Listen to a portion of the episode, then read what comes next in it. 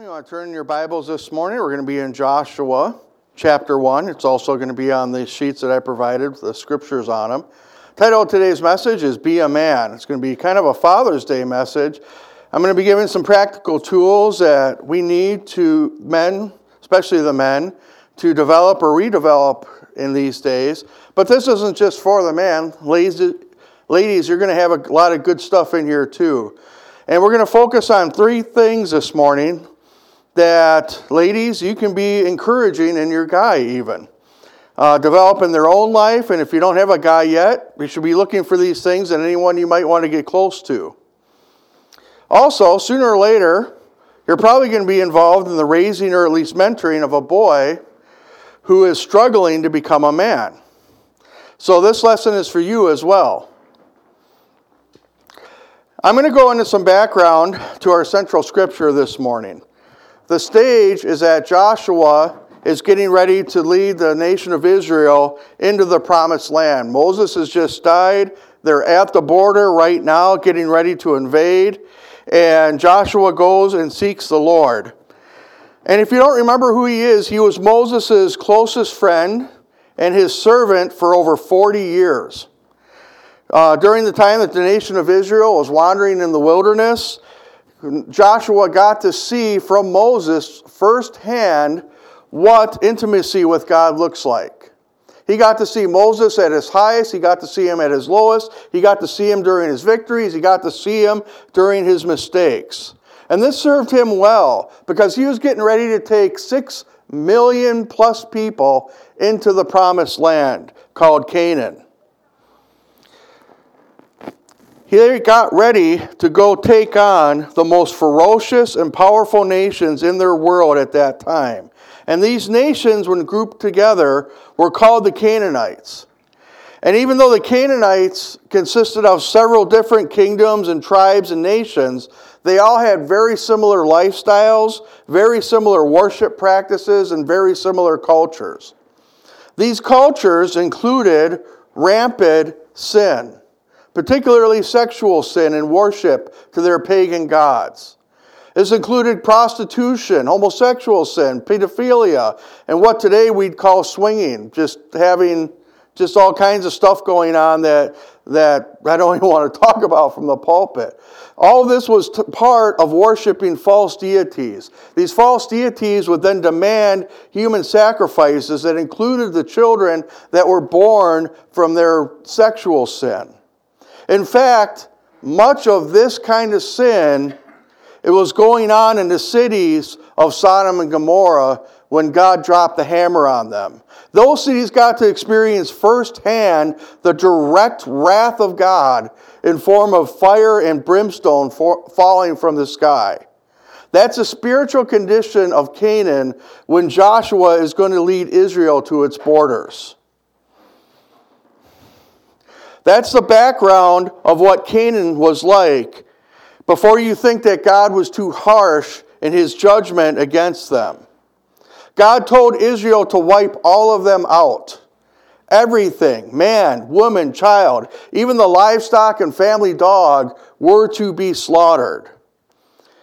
But God wasn't being mean to him. He just didn't have a knee jerk reaction. He gave them 400 years plus almost 500 years, to repent and turn from their sins. But they refused. And now his judgment was going to fall on the nation of Israel, was going to be the tool that God used to judge them. God told them all about what was going to happen in Genesis 15. God gave the Abrahamic covenant. God told Abraham what was going to happen to his descendants over the next 500 years or so. That the Amorites, which were one of the huge tribes in Canaan during that time, was going to be conquered by his offspring. And on the piece of paper with the verses on it that I gave you, you can read it for later. It's in Genesis chapter 15. But this is what Joshua was facing. Not only did he have charge over six million people, but he had to wage a military campaign over uneven and even mountainous terrain against heavily fortified cities filled with battle hardened forces. when these people weren't subjugating other people, they were fighting amongst themselves. These were trained soldiers and fighters that existed in these cities. Joshua, on the other hand, what did he have? The offspring of former slaves. He didn't have any Delta Force. He didn't have the Navy SEALs. He didn't have the Marine Corps, the Green Berets. It was them and God against the worst pagan evil that existed during their time. Some of that, what I was talking about earlier, sounds familiar. Some of us feel like we're experiencing that kind of evil in our country today. So we can understand a little bit how Joshua was feeling when he was getting ready to go against that onslaught and, and take that over and, and conquer that for God. Let's read about it in Joshua chapter 1, starting in verse 1. After the death of Moses, a servant of the Lord, the Lord said to Joshua, son of Nun, Moses' aide, Moses, my servant, is dead. Now then, you and all these people get ready to cross the Jordan River into the land I am about to give them to the Israelites. I will give you every place where you set your foot, as I promised Moses. Your territory will extend from the desert of Lebanon to the great river, the Euphrates, all the Hittite country to the great sea to the west. No one will be able to stand against you all the days of your life. As I was with Moses, so I will be with you. I will never leave you or forsake you. Verse 6 Now be strong and courageous, because you will lead these people to inherit the land I swore to their forefathers to give them.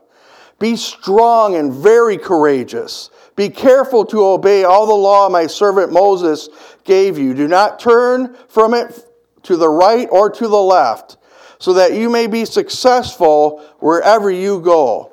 Do not let this book of the law depart from your mouth. Meditate on it day and night, so that you may be careful to do everything written in it. Then you will be prosperous and successful. Have I not commanded you?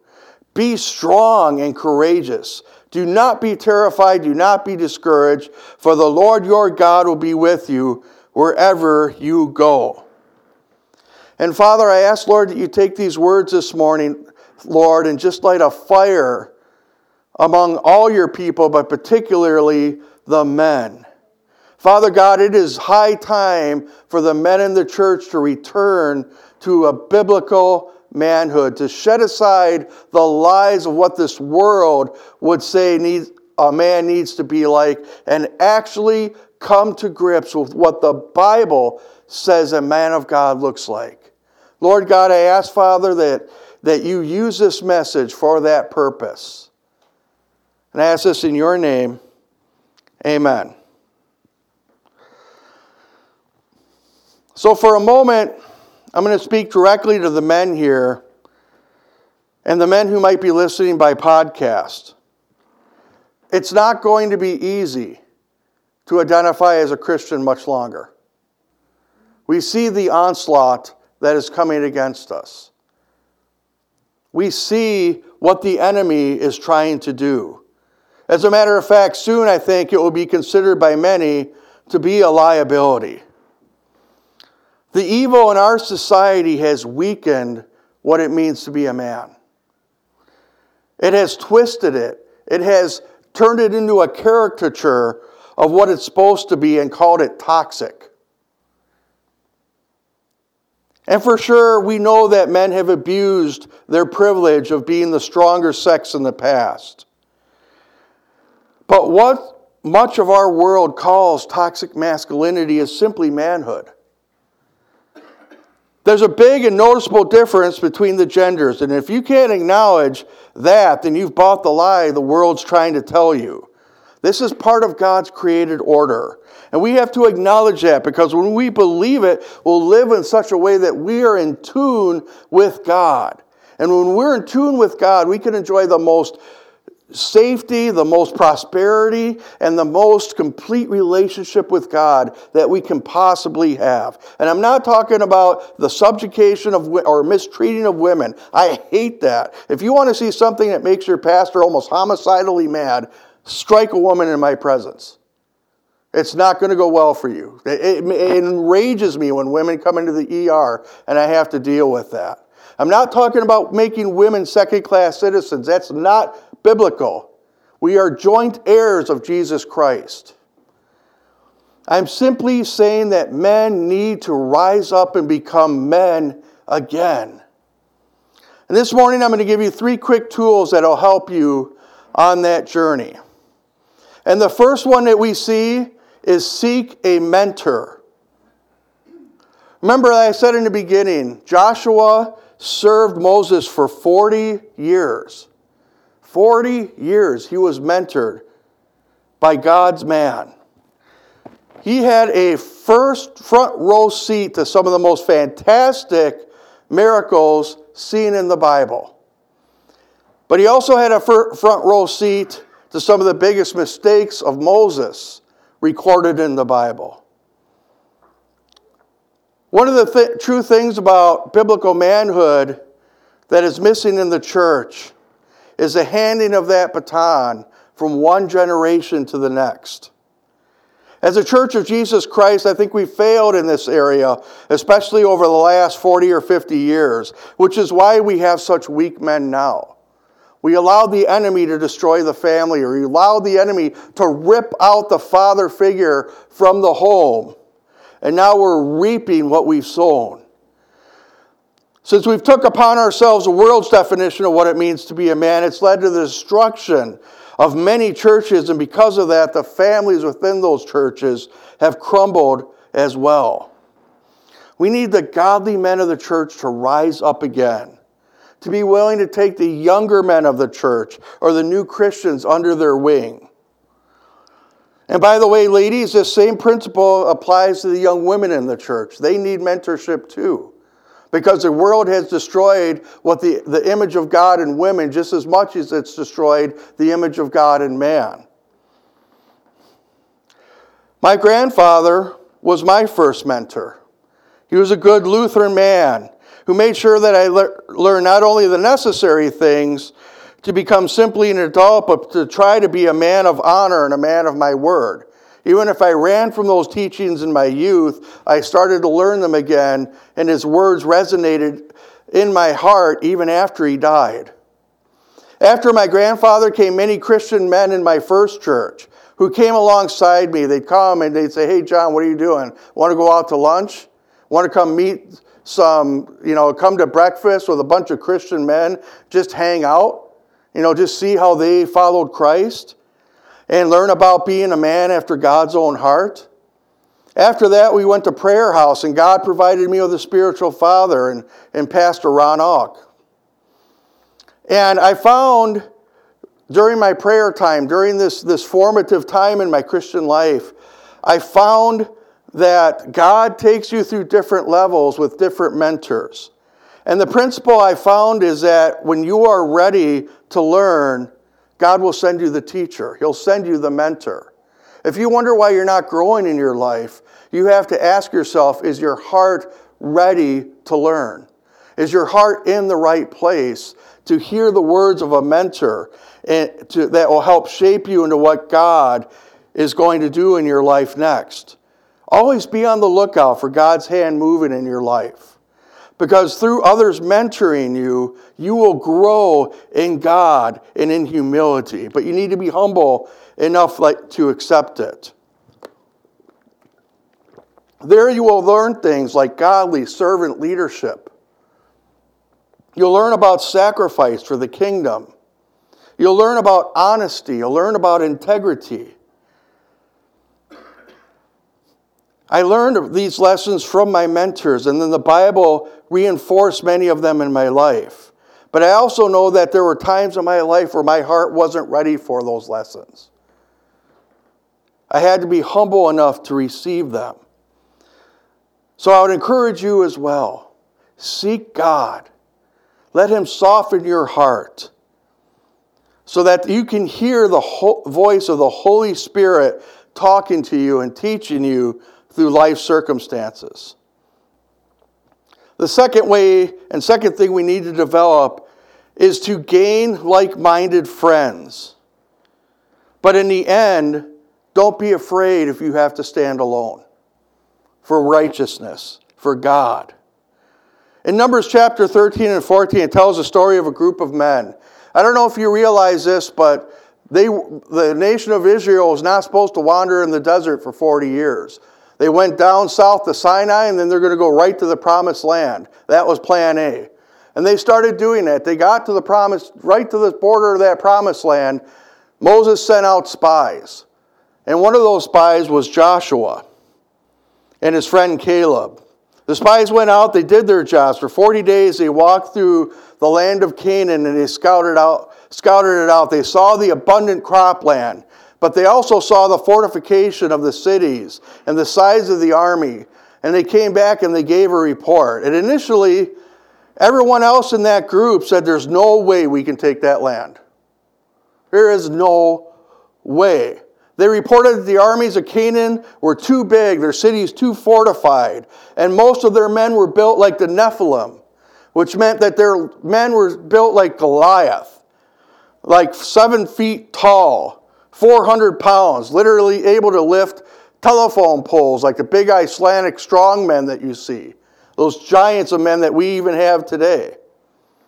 However, Caleb and then Joshua told people that the same God who brought them out of Egypt, the same God that parted an ocean in front of them, would help them defeat every single person in that promised land. But imagine standing in front of the leadership of six million people.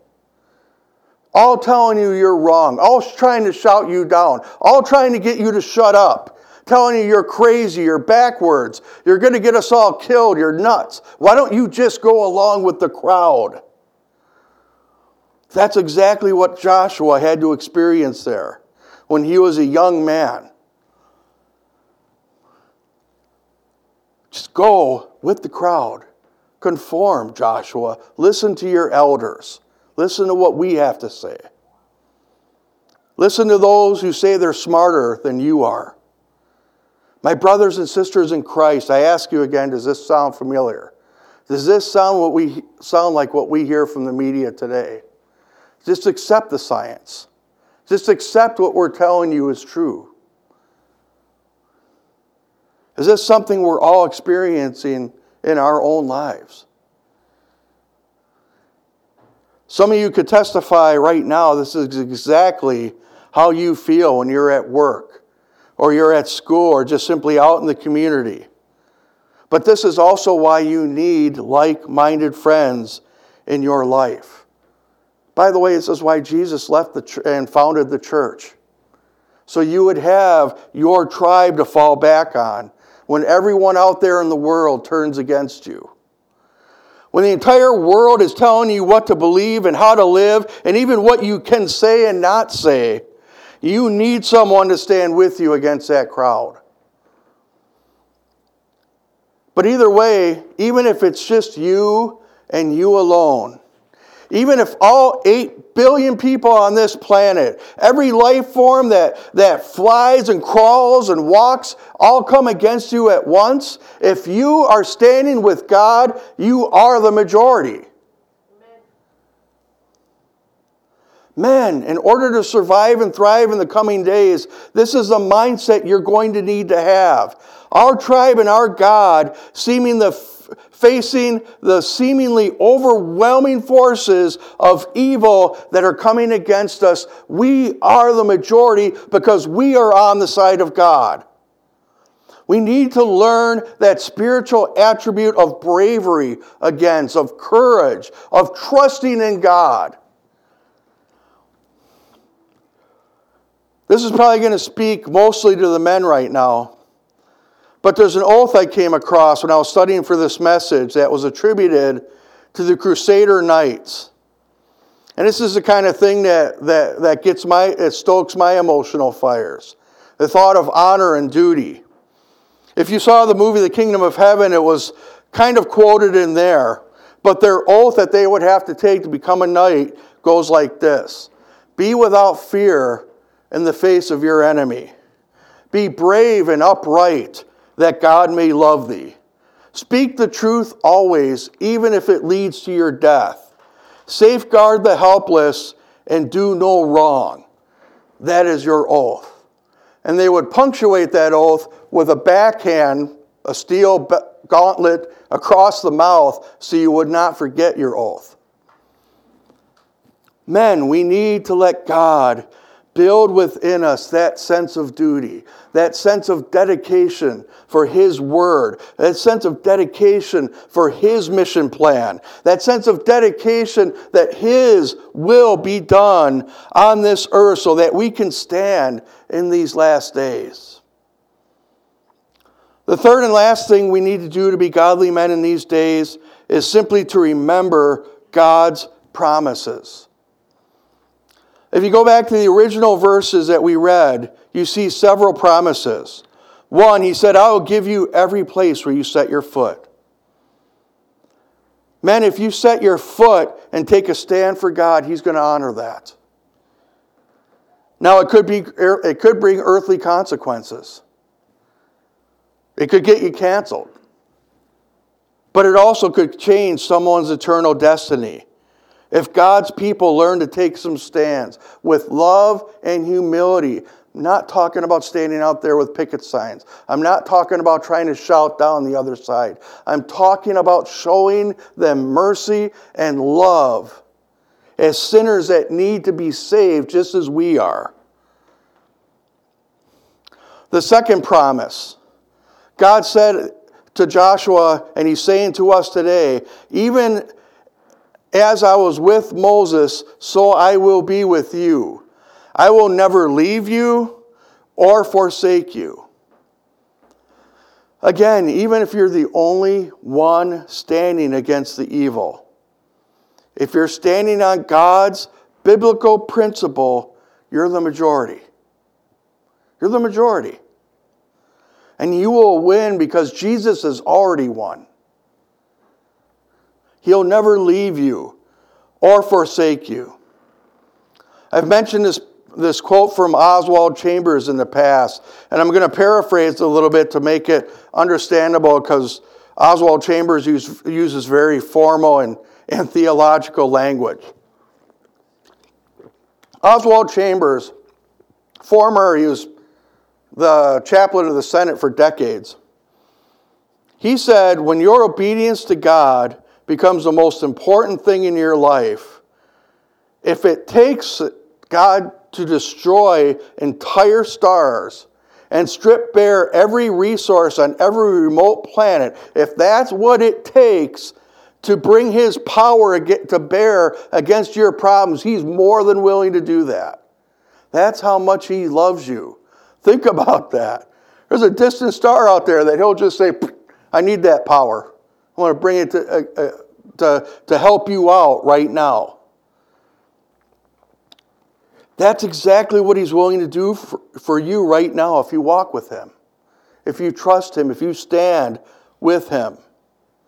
I know this because he sent the most valuable thing in existence to a cross to save you from your sins. That cross behind me that cross we wear on our neck, that cross that we see even out there on the hill that's lit up during Easter. That's to remind us that God will strip bare all of existence and bring it to your to bring it to your feet in essence if that's what you need to stand with him. What else does he do to prove his love and faithfulness when he's already given us his son? The third promise he gives us is he, he tells us, Do not let this book of law depart from your mouths. Meditate on it day and night, so that you may be careful to do everything written in it. Then you will be prosperous and successful.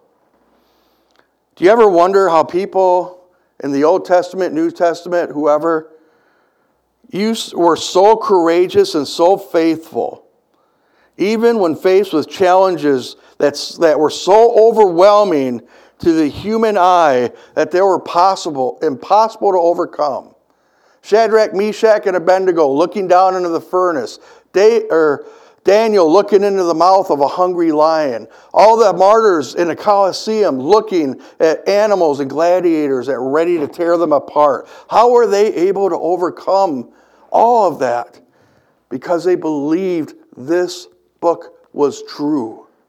They believed God's word was true. They believed it and incorporated it and let it fill their hearts, their minds, and their spirits. That they knew that no matter what happened to them, the last breath they took upon this earth, they would take the next breath in heaven.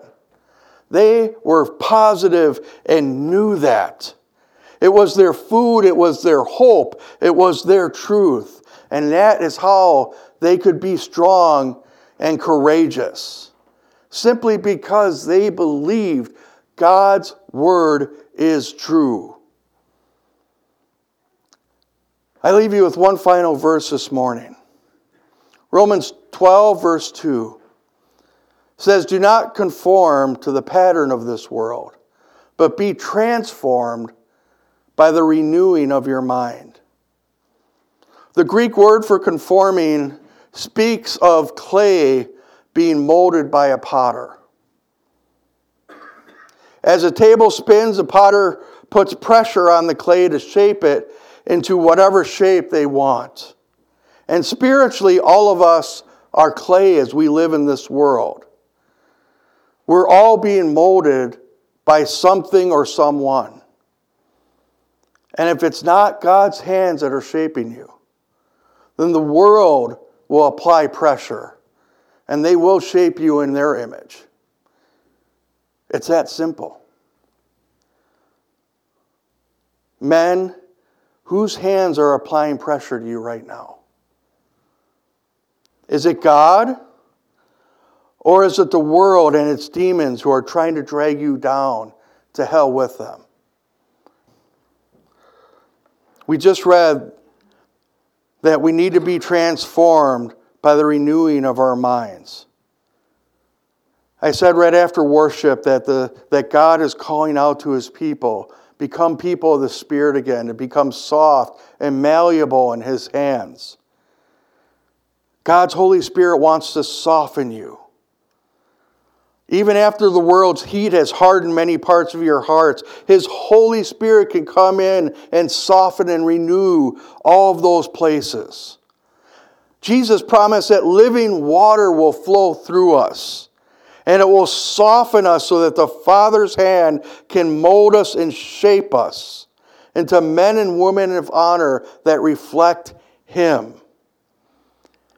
And one of the ways that we do it is we become men and women of this word. As Christian soldiers, this book is your sword, it is your nourishment, it is your protection, and it is our standard of faith and conduct.